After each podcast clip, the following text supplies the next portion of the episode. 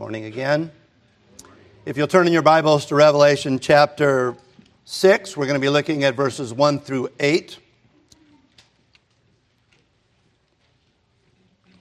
We, um, two weeks ago, the title was um, Behold the Throne. Then I think it was last week, it was um, Behold the Lion. And this week I've entitled it uh, Behold a White Horse.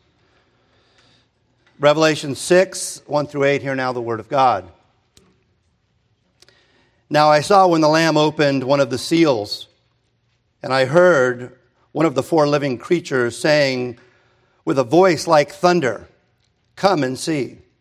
And I looked, and behold, a white horse.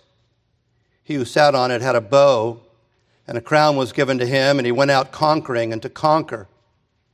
When he opened the second seal, I heard the second living creature saying, Come and see. Another horse, fiery red, went out, and it was granted to the one who sat on it to take peace from the earth, and that people should kill one another. And there was given to him a great sword. When he opened the third seal, I heard the third living creature say, Come and see. So I looked, and behold, a black horse, and he who sat on it had a pair of scales in his hand. And I heard a voice in the midst of the four living creatures saying, A quart of wheat for a denarius, and three quarts of barley for a denarius, and do not harm the oil and the wine. When I opened the fourth seal, I heard the voice of the fourth living creature saying, Come and see. So I looked, and behold, a pale horse. And the name of him who sat on it was Death, and Hades followed with him. And power was given to them over a fourth of the earth to kill with the sword, with hunger, with death, and by the beasts of the earth. Thus far, the reading of God's word. Let us pray. Father in heaven, such uh, gravity in the words we have just read, such calamity, such tragedy. But we do pray that you would open our eyes to grasp why it is you've given us these words to meditate upon to be ministered by, and I pray for myself that my words would be accurate to the, to the text. Pray for all who would hear that they would be discerning learners. We pray, Father, that we would examine these words with the recognition that the glorification of Christ is of paramount importance, for He, Father, is the object of what the Scriptures declare. So we'd pray all this, Father, that by your Spirit these things would be achieved in His name. Amen. Well, I think it would be an understatement to say that British writer G.K. Chesterton, anybody of, heard of this guy, Chesterton? It would be an understatement to say he had a way with words. One of the most quoted people in the last two centuries. But we are now entering a portion of the Revelation where a quote from Chesterton, I think, is most suitable.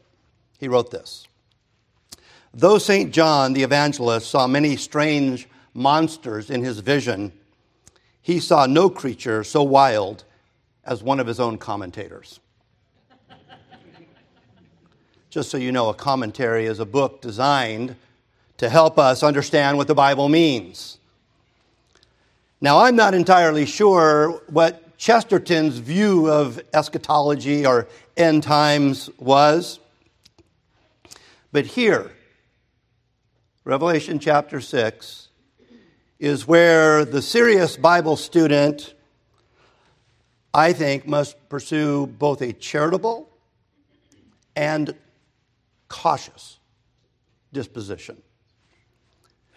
But we also must recognize that we need to pursue the scriptures with an uncompromising quest for the truth and the fruit that comes as we examine this final book in the Bible. We can't be so careful, we can't be so charitable that we deny saying things that simply must be said. There are consequences for error, even if the error is unintentional. As many of you know, I went to numerous different seminaries of numerous different theological persuasions, and what I'm about to teach in a couple of those seminaries, my professors would radically disagree. Other seminaries, they wouldn't disagree. all godly professors. But just because somebody is godly and they have a Bible in their hand doesn't mean there are no consequences for error. And we need to study this and we need to come to an understanding of what these things mean. It was in this neighborhood of Revelation that I, about 30 or so years ago, found all the commentaries immensely unhelpful. That's why Chesterton's quote like really touched me. It just so happened that all of my commentaries, all of the books I had in my library helping me understand the Bible were kind of of the same theological persuasion. So what one guy couldn't convince me of, the other guy couldn't convince me of, and because they were all basically saying the same thing. I didn't even know, I didn't even know there were other options. I didn't know there was another way to look at it. As I've explained before, it was here that I ended the sermon 30 years ago in midstream, mid sermon, with the horrifying epiphany that I was merely parroting the commentary. And I really didn't know what I was talking about. Horrible feeling when you're in the middle of a sermon. We ended church early that day. Very few people complained. well, it is in this chapter. I mean, we talked a little bit in chapter 4, but it here, it's in this chapter, chapter 6, that brothers and sisters in Christ bid a fond, hopefully amicable farewell in terms of eschatology, in terms of end times and we meet again somewhere in chapter 20. So it was kind of like, all right. But here's the deal also, and I know it makes the sermons go a little long. I feel a responsibility at some level to make sure everybody in the room, everybody listening, has a little bit of an idea of what the other positions are. I felt cheated that even in seminary, I was never presented, even if you disagreed, what the other position might be. That happens to this very day even within reform circles, you sit down, I'm on a committee that evaluates young pastors, and you start asking them questions, and you realize they have not even been exposed to the other positions. They're graduating from seminary, and all they know is this one view. I don't want you, and I realize it requires work on your part, but I don't want you to go, this is the only game in town. I want, I do, I am, I'm not neutral. I'm going to I'm going to be I'm going to try to be persuasive about one position, but I do want you to understand the other positions as well. Now you might be asking yourself, Pastor Paul, what's the big deal? You know, we're going to bid fond farewell. We'll meet again in chapter 20. Don't Christians disagree on passages in the Bible? Kind of all the time. And we do. I mean, our elder board, we sit down, we don't agree on every verse in the Bible and what it means and you know how it's to be understood. But but the differing views on who's on the white horse in this passage has to be on the short list of the mother of all disagreements when it comes to what the Bible actually says the range of conclusions in terms of who this rider is extends from it is Christ to it is the Antichrist. That's a pretty big disagreement. I mean, you have to acknowledge that an error of this magnitude must have consequences. To mistake Christ with the Antichrist whatever side you're on, that is kind of a big theological difference that will, that, that will surface in other things. So let us prayerfully approach the opening of these seals. That's what we were reading about, the opening of these seals and what all that means. This morning we're going to look at the first four seals being opened. And there may not be a portion of Revelation that has made more appearances in Western literature, but also in sports, in music, in films, than the opening of these four seals, which is otherwise known as the four horsemen of the apocalypse. That's what we're looking at. I don't know about you, but in, whenever I say that, a picture comes into my mind of the way this has been presented to me by the culture in which I live. Verses 1 and 2. Now I saw when the Lamb opened one of the seals, and I heard one of the four living creatures saying with a voice like thunder, Come and see. And by the way, in the older manuscripts, in some of your versions, it'll just say come, which kind of gives a little different flair, flavor of what this passage is saying, either way. And I looked, and behold, a white horse. He who sat on it had a bow, and a crown was given to him, and he went out conquering and to conquer. All right, so before we get uh, into the disagreements of who's on the white horse, I want to hopefully, briefly, discuss the agreements on the seals themselves. What is going on? We have this scroll, and it's sealed with seven seals, and now we see the seals kind of being opened or broken. We're going to see, by the way, also, so we have seven seals, we're going to see seven trumpets, and then we're going to see seven bowls. Now, this is where it's going to be very difficult for you, because it's difficult for me. Every time I read it, I'm like, okay, the seals, the trumpets, the bowls. You know, like what is all of this stuff? And we're also going to see a pattern. The pattern in all three of those is going to be a four, two, one pattern in terms of emphasis and in terms of category. Like right now, we're looking at the four horsemen of the apocalypse. And then we'll see a two, then we'll see a one, and we're going to see that with the other, uh, the other two as well. But, uh, but let me just, and I'm going to say, we're not going to be able to get into detail, but just so you understand the different ways people look at the breaking of these seals and what it all means, all right? One is that it's a progressive opening of the contents. So you've got this big scroll rolled up, and you break one seal, and then you open it, and you break another seal, and you keep opening it. That's one view. As if, as if every time a seal is removed, you've got like another portion of kind of history taking place. That's one view. I don't I don't embrace that view. I think there's some weaknesses to that view. I think one of the weaknesses to that view is that historically, at least contextually, the way they bound a document was with seven seals, and you couldn't open the document until all seven seals were broken. Also, what we have to understand is as we examine all these things, the trumpets and the bowls, these things aren't necessarily done in chronological order, historically. We'll see, for example, when we get to the sixth seal, that it's a judgment, a a catastrophe takes place. But we get to the seventh, and we're told that this, the, the, the judgment is going to be withheld for a while. So you're going, well, wait a minute, you're telling me it happened, now you're telling me that it's not going to happen for a while. So in the Bible, things aren't always chronological. Sometimes they're laid out in terms of emphasis rather than in terms of uh, chronological order. So I don't hold the chronological progressive opening view. Another view is that these seals scan history from Christ's first coming to his second coming. So as the seals are being broken, it's kind of like historically going from the time of Christ up until the modern era that we're living in. I don't, I don't think that view holds a lot of weight.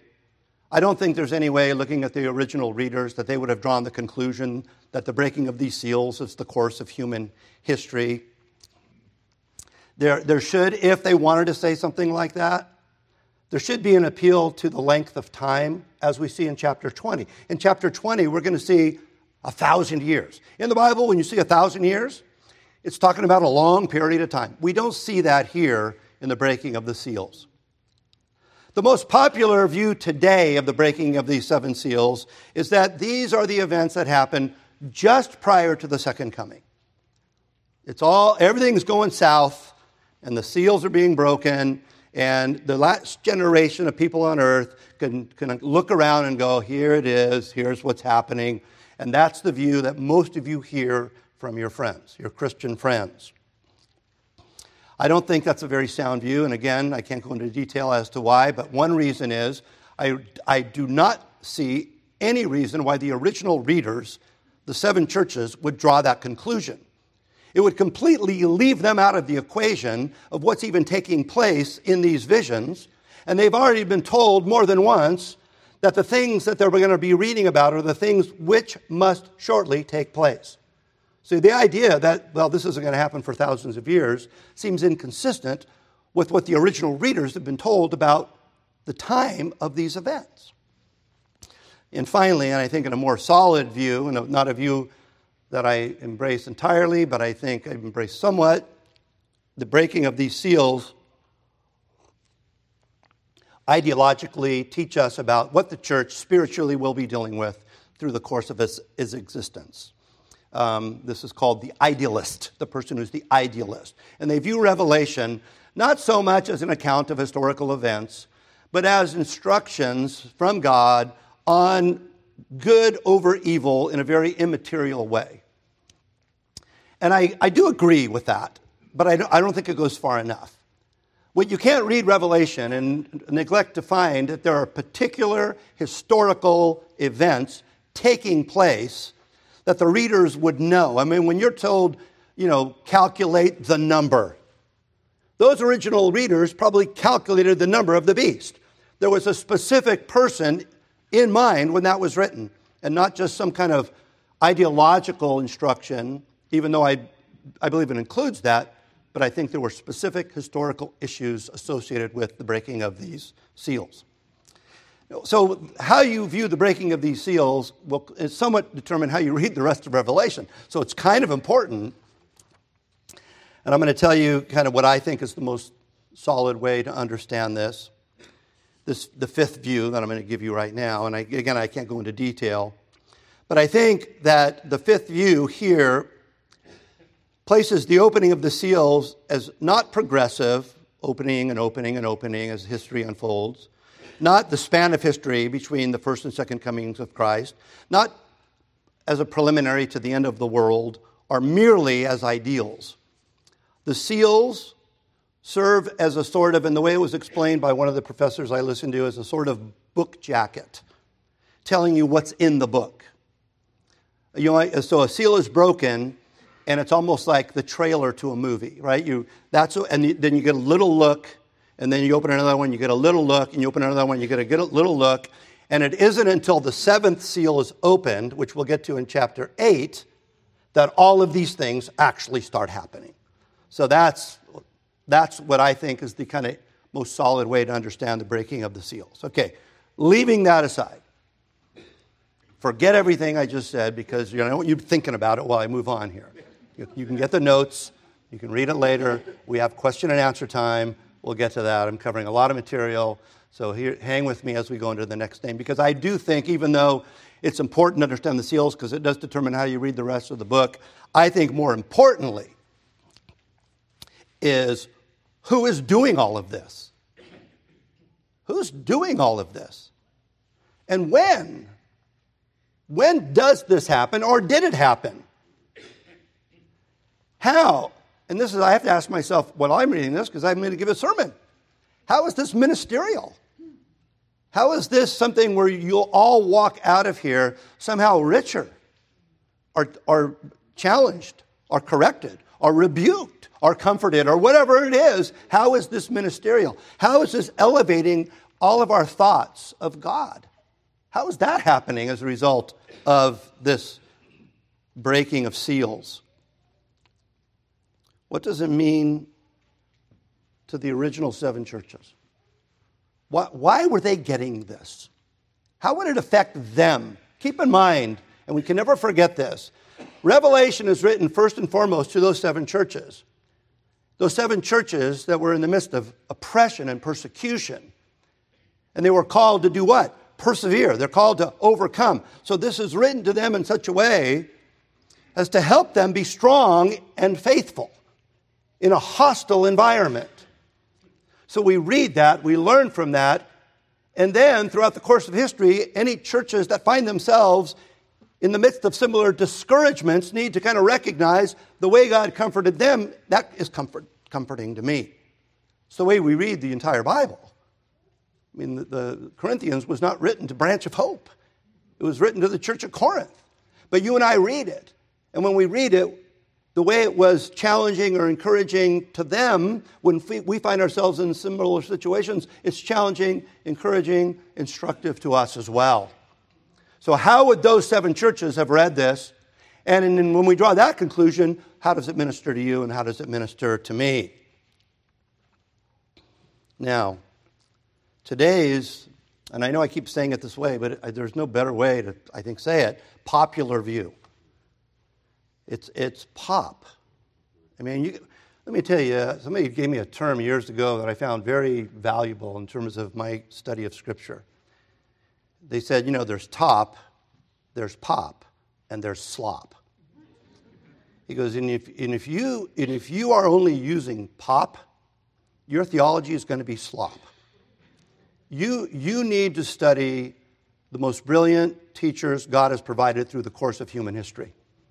We need to know, you know, what did Augustine say? What did Luther say? What did Calvin say? What did Edwards say? You know, this is not canonizing them. This is recognizing that in the Bible, God has raised up teachers for our benefit. And they're not just the ones who happen to be alive today. And so we need to kind of look at this and recognize that we are surrounded by a popular view that I would argue is not sound. It is the view that has been the source of many movies, books. I mean, millions and millions of books.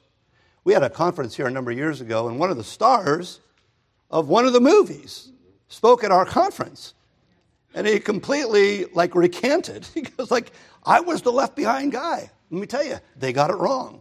I'm like, wow. I, we offered him a job here, but he didn't take it. But today's most popular view is a view that views the rider of the white horse as the Antichrist. That is the predominant view of the culture in which we live. It is the Antichrist in Revelation chapter 6 who assumes power and control of human history. That's the view. That's what you and I are surrounded by in his immensely popular book, There's a New World Coming, Hal Lindsey wrote this Who is the white horse rider? It's the Antichrist himself. In the symbology of the ancient world, a white steed stood for conquest. Eventually, the whole world will claim him as its sovereign. It becomes obvious that the only person who could accomplish all of these feats at this particular stage of the seven year tribulation is the person called the Antichrist. Okay, first of all, I mean, I'm, I'm glad that there are many exhales in the room right now. Remember what I said about charitable. I'm not attacking him as a person. This is a book, it's footnoted, you can read it. So I'm addressing the literature, I'm addressing the theology, not the person. But I'm having a very difficult time getting my arms around how anybody could exclude Christ from having the ability to accomplish all these feats. It becomes apparent that only the Antichrist can accomplish all of these things. You're saying Christ can't accomplish all these things. It must be the Antichrist. And let me tell you, there are numerous reasons why I think this is wrong. And not only wrong, I think it is harmful. And I think that many of us are experiencing the consequences of this harmful doctrine. Let me just give you a brief argument as to why I don't think this is the Antichrist, and I believe it is Christ himself. And I'm just going to touch on this because I don't want this to be a seminary lecture, but you've got to kind of get it in order for you to kind of. I don't want you to embrace it because I'm persuasive. I want you to embrace it because you're looking at the Bible going, what? This seems to say something different. The very color white, it just in Revelation, has to do with Christ. In 114, it's Christ with white hair. He gives us a white stone. We walk with him in white. White garments are given to us by him over and over and over. He comes on a white cloud. There is a white throne by which he judges. And not to mention the only other reference in Revelation where there is somebody on a white horse in Revelation chapter 19, everybody agrees that it's Christ. So in chapter 19, you have somebody on a white horse, everybody thinks that it's Jesus. But in chapter 6, we have somebody on a white horse, and it's not Jesus. And a couple other things, and we'll move on.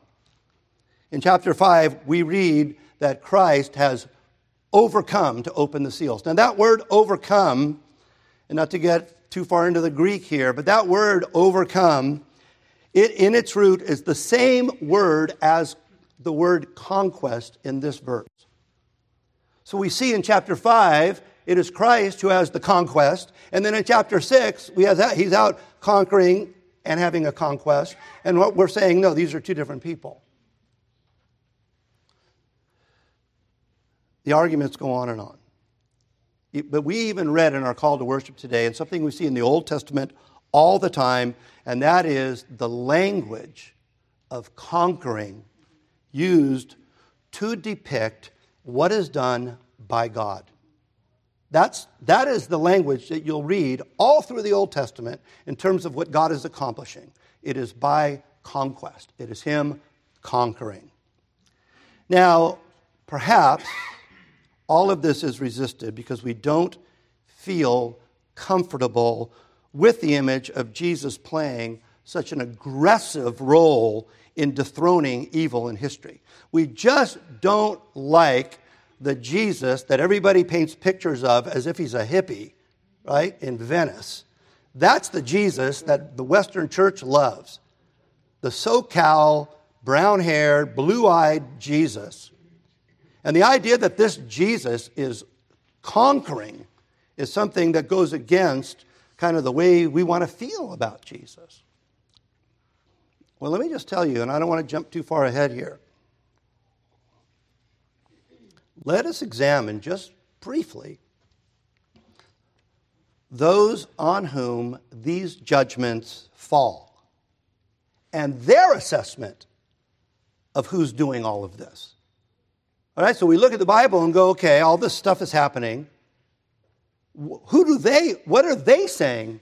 Who are they saying is doing this? Revelation, same chapter, 6 16. Hide us. Now, there, it's kind of like, wow, this stuff is going down. Hide us from the face of him who sits on the throne and from the wrath of the Lamb. I mean, right in the context, we're told who it is. It's, it's not the wrath of the Antichrist, it's the wrath of the Lamb. One of the problems we have with the cultural presentation of four, the four horsemen of the apocalypse, and I told you a minute ago, when I think of it, a, a picture comes into my head, and I don't even remember where it is.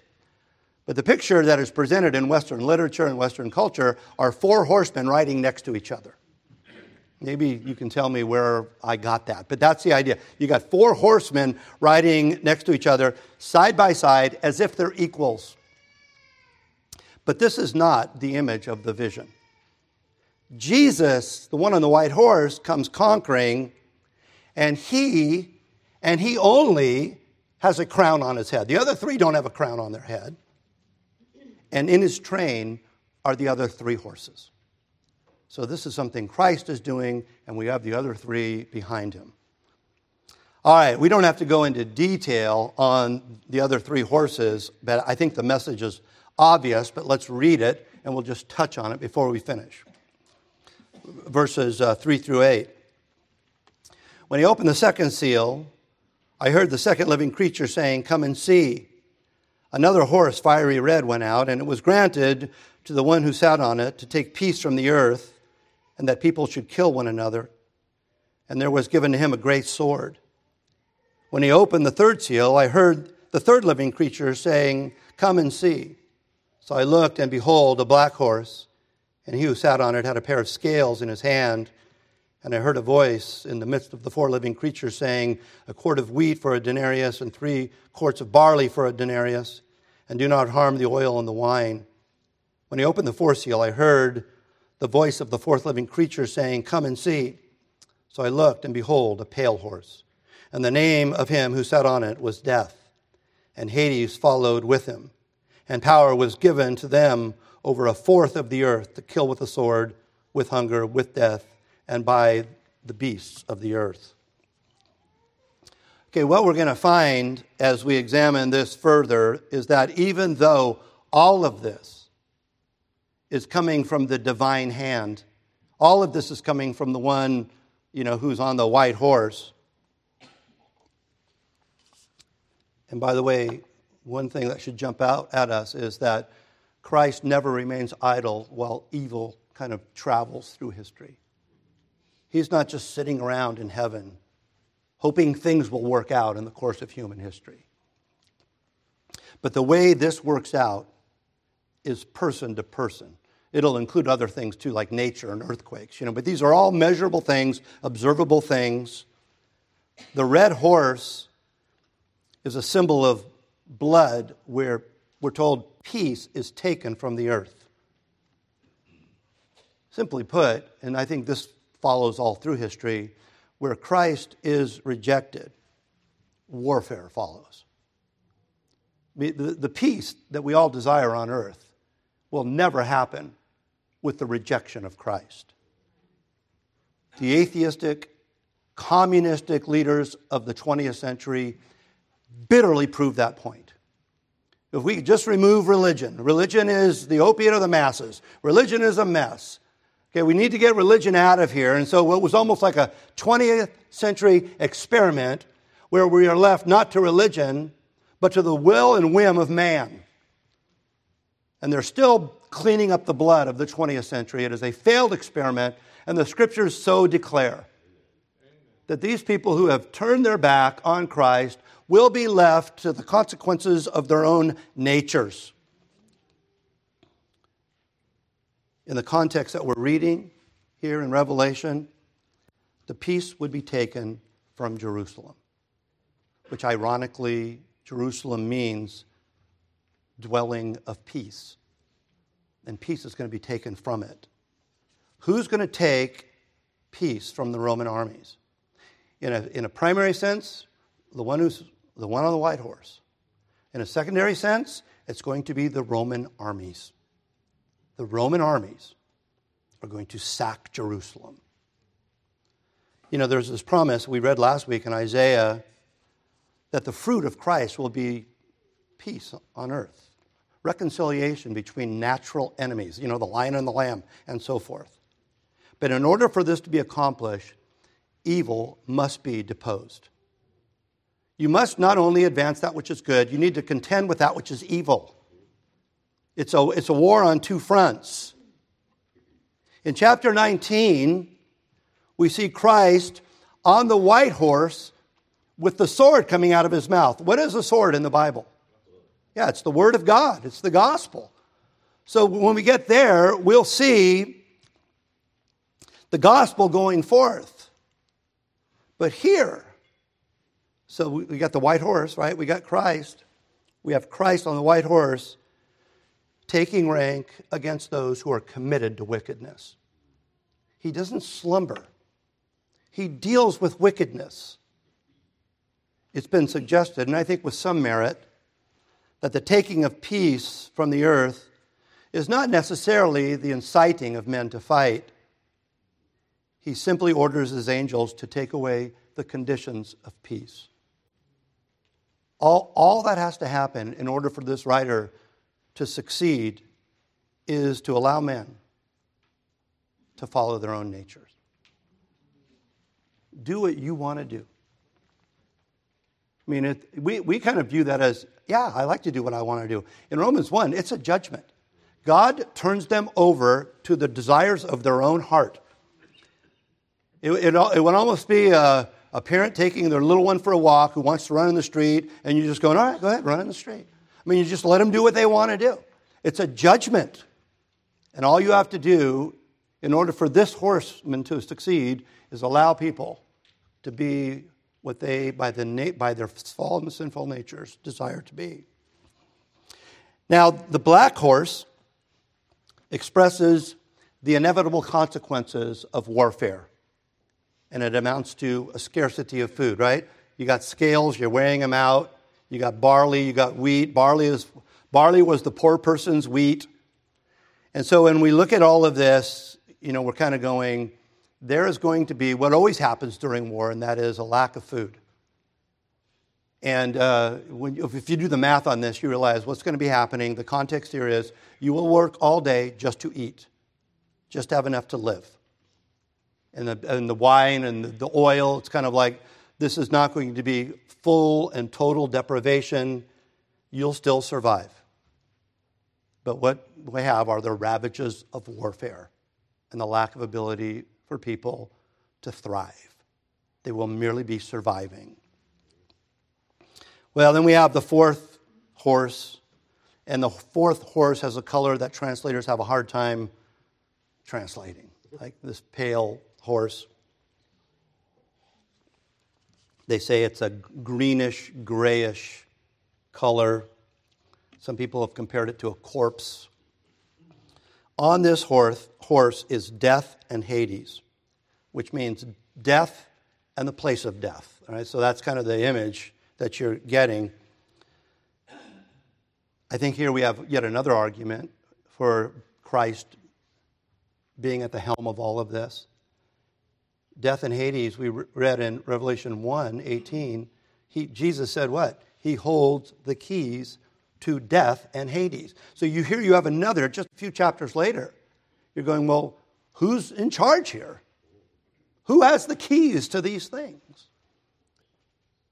Again, the popular view, in my estimation, is so amazingly wrong. And I've been rereading these books, and I read these books, and I'm like, I think to myself, you know, are they not examining other positions?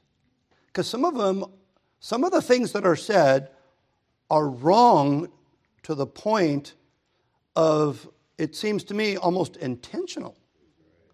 And I, again, I can't question motives, but I'm like, if you, if you went to seminary, you know that's not true.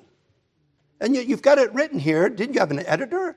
Didn't your editor go, well, you know what, this really isn't that position, and so forth? But I, you know, it forces me to take a deep breath, but not ignore it at the same time. How do we not understand who holds the keys to death and Hades? Then we see the killing, as we saw with the red horse the power to kill. But then added to that is famine. If you have the ESV, it'll be famine, pestilence, wild beasts. Some, some versions leave out the pestilence. By the way, all of these things, if you read the first century historian Josephus, the Jewish historian, everything we're reading here, he who never read Revelation, didn't have access to the Revelation, records all these things actually taking place. When you read Josephus, you feel like you're reading the Revelation. He wasn't even a Christian, he was a historian. This all happened when Jerusalem fell under siege to the Roman Empire. Now, for the sake of understanding, this language, right? Wild beast, pestilence, and so forth. This portion of of Revelation chapter 6, many people view as this is the second coming. Like I said, the popular view is this is what's happening, and the end is near, time is short, and this is going to be the end of the world. They'll say, well, it's very literal. You got to take this very literally in terms of angels coming down or horses coming down and this type of thing. What we have to understand here is how are we supposed to read our Bibles? I've mentioned this before. In Revelation, there are hundreds and hundreds and hundreds of allusions to the Old Testament. You can't understand Revelation if you don't understand the Old Testament. They refer- the writer references it. In 22 chapters, you have some, I forget what it is, 450 allusions to the Old Testament. And what about this? This idea of famine and pestilence and wild beasts. When we read about that in the Old Testament, what is it talking about there? Let me just give you one example. Ezekiel 14:21 For thus says the Lord God, how much more when I send upon Jerusalem my four disastrous acts of judgment sword, famine, wild beasts, and pestilence to cut off from it man and beast. I, I just picked that one. There are any numbers, but you see the striking similarity there I hope, to Revelation chapter 6. What is he talking about? What is that in reference to? Well, everybody recognizes that that is in reference to Jerusalem being sacked by the Babylonians. It is God raising up one nation to judge another nation. That's what it meant there, and in Revelation, that's what it means there. God is raising up one nation to judge another nation. And then you might say, but as bad as you know Israel was at the time, they weren't as bad as Rome, and you might be right. And then God will judge Rome for what they do to Jerusalem. And if you have a hard time with that, you need to read Habakkuk, because that's exactly what he says about the Chaldeans judging the Israelites. Now, this will all become much clearer, I hope, as we go further into the chapter. But I'm going to stop with this. But let's not stop. Let's not conclude by merely musing at these scriptural prophecies of calamity, which is so popular today. We're, we're not going to have a prophecy conference. You know, I mean, where you just go there and you kind of muse about, you know, I mean, not to be mean, but I just feel like you put on your Star Trek outfit. and You go there and you talk about the latest nuclear devices hidden here or there, and I just feel like those things to me just do not seem very profitable. This is not written for us to go, wow. Good thing we're going to be raptured, because that's the view, by the way. The popular view is we're watching from heaven. Man, this is amazing what's taking place here. That is not the reason this was written. This was not written for the amusement of the seven churches in Asia Minor. Remember, the recurring theme of chapters 2 and 3, because we have to read all of Revelation with that in mind, and that is the call to faithfulness, perseverance, the call to overcome in the face of religious and political oppression. I know many of you feel that way right now with the current direction. Small potatoes, right? But the same comfort. No, we're nowhere near where those seven churches were in Asia Minor in terms of political oppression and religious persecution. But the comfort should be the same comfort. There is very much a ministerial aspect to all of this. They needed to see this in light of what they must have viewed as overwhelming odds against us. And I've said it before, it almost has to be laughable that in chapter 1, 5, Jesus is called the ruler of the kings of the earth. People today, you'll hear them mock the idea that we should have a more optimistic view of the direction of history. They're like, well, if Jesus is currently the king, he's not doing a very good job. Or so, you know, you hear Christians say things like this. That passage doesn't say he's going to become the ruler of the kings of the earth. It says he is the ruler of the kings of the earth. And what these seven churches are getting a view of is what he will in fact do as king. These churches, we, we need to know that God is a promise making, promise keeping God. He is a covenant making, covenant keeping God. What those churches needed to understand, what we need to understand is that God will, in fact, does in fact keep his promise. What promise am I talking about here? And here I think is another great error by you know, the, the dispensational community in terms of what promise God has made regarding to his church. Because God has promised, he has made a promise to his covenant people that he will bless those who bless them and he will curse those who curse them. In the old covenant, that was Israel. In the new covenant, that is the church. That is a promise that those churches needed to hear, that we need to hear. You know, Samuel John Stone wrote a hymn in the 19th century I think we sing it sometimes. The church's one foundation. You guys ever heard of that hymn? Church's one foundation. Which, interestingly enough, quotes Revelation 6 How long, O Lord? We didn't get there today. How long, O Lord? It's, the, it's this call for God's judgment, call for God's vindication. So he quotes that, but there's another quote in there that I think we need to appreciate, and that is, I think, the very biblical proposition that, quote, the church shall never perish, her dear Lord to defend. That we, we are being defended.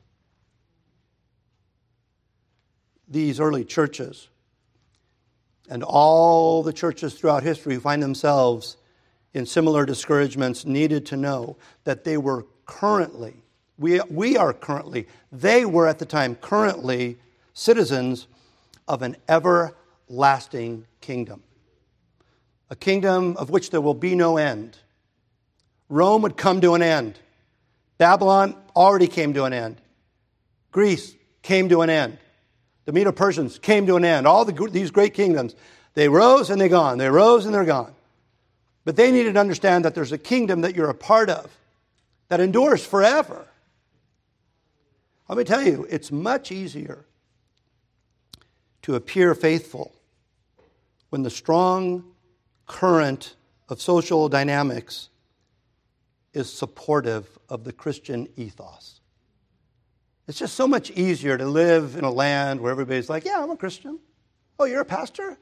Wow, hey, it's the pastor you know, I don't want to sound whiny, but I, I have not, I can't remember the last book or movie or anything else that I've saw, I've seen where the pastor is not the most evil, despicable person, uh, you know. I mean, I just watched two. I just watched two, and I'm like, throw us a bone here. I mean, we're on all that, you know. But you're, you're so easily targeted, you know, as the lying, cheating, insecure, on and on and on and on. I mean, the, there was a time when, you know, I mean, somebody asked me a long time ago during Q&A if I felt comfortable with the idea of being called reverend. And it, it caught me on the spot. It, it really did. I'm like, you know, if, if you're supposed to have a position of humility, then why do we call you reverend? And they didn't say it like that. That's the way I heard it, you know. But it dawned on me that, and I usually don't use that. I usually Pastor Paul just because it's kind of alliterates better, I guess. I don't know.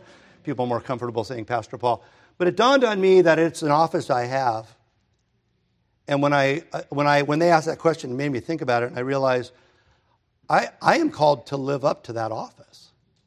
I don't view it as something where, hey, bow the knee to me. I viewed it more as are you li- living in a manner consistent with the office that God has called you to? You know, there's, there's this idea that we all have to live in a manner consistent with who we are. And by the way, not just the pastor, but all of us as Christians. But it's so much easier when everybody's kind of behind you, when, every, when everything's Christian. But that ethos was not present for those seven churches.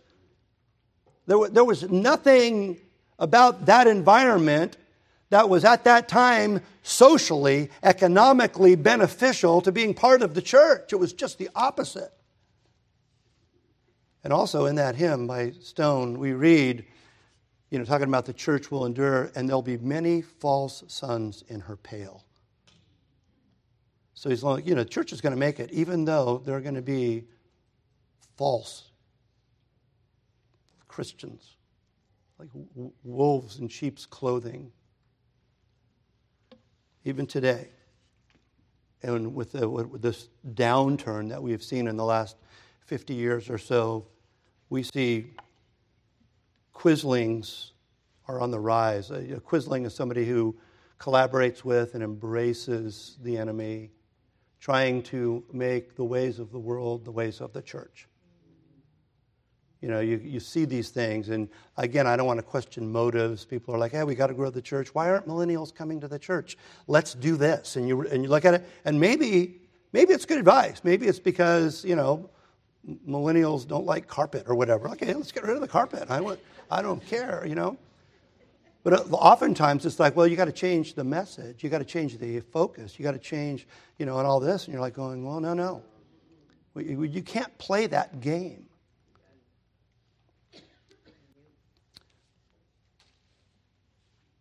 And all of this, by the way, was certainly not written as is so popular today to somehow explain and justify how it's God's plan for history to descend into spiritual, moral, economic, and religious collapse. It should grieve us, and I hear it all the time when we read of some grotesquely immoral conquest in our culture, only to be almost excitedly met by the words of our Christian friends, kind of going, Oh, oh, it's the last days. You know, something horrible happens, some evil decision is made, and they're like, It's the last days. As if it's some kind of silver lining to the advancement of evil. I can't say amen to that, but that is where our hearts are. Now, I know it's getting worse, but you ready? You know, for the rapture or whatever you think is going to happen? No. Chapter 19, we see with the judgment of the great early oppressors of the church, of the truth, and the advancement of the gospel done, we see now the advancement of the gospel moving forward with that with Christ on the white horse with the sword coming out of his mouth. Here that same Christ chapter 6 he is on a white horse watching over his bride.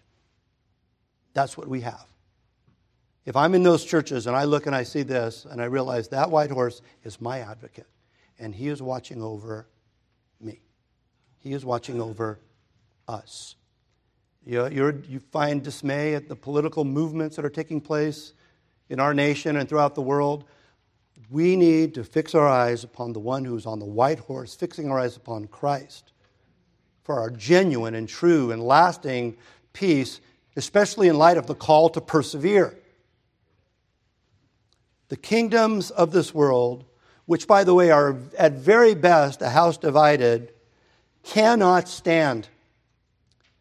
But there is a God in heaven who deposes kings and puts kingdoms to an end when they defy that which is good and right and true, when they defy the God of truth himself.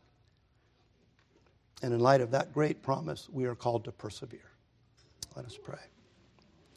Father in heaven, we do pray that we would be encouraged that we serve a God in heaven who neither sleeps nor slumbers, but you very much have your eye on history, and you will end things when you've determined it is the right time for these things to end. You will begin things when you have determined they are the right time for them to begin. But we do pray that in all of this that we would recognize your divine hand in human affairs that we, as your children, might ever persevere, that we would walk faithfully all the days of our lives. We pray in Jesus' name. Amen.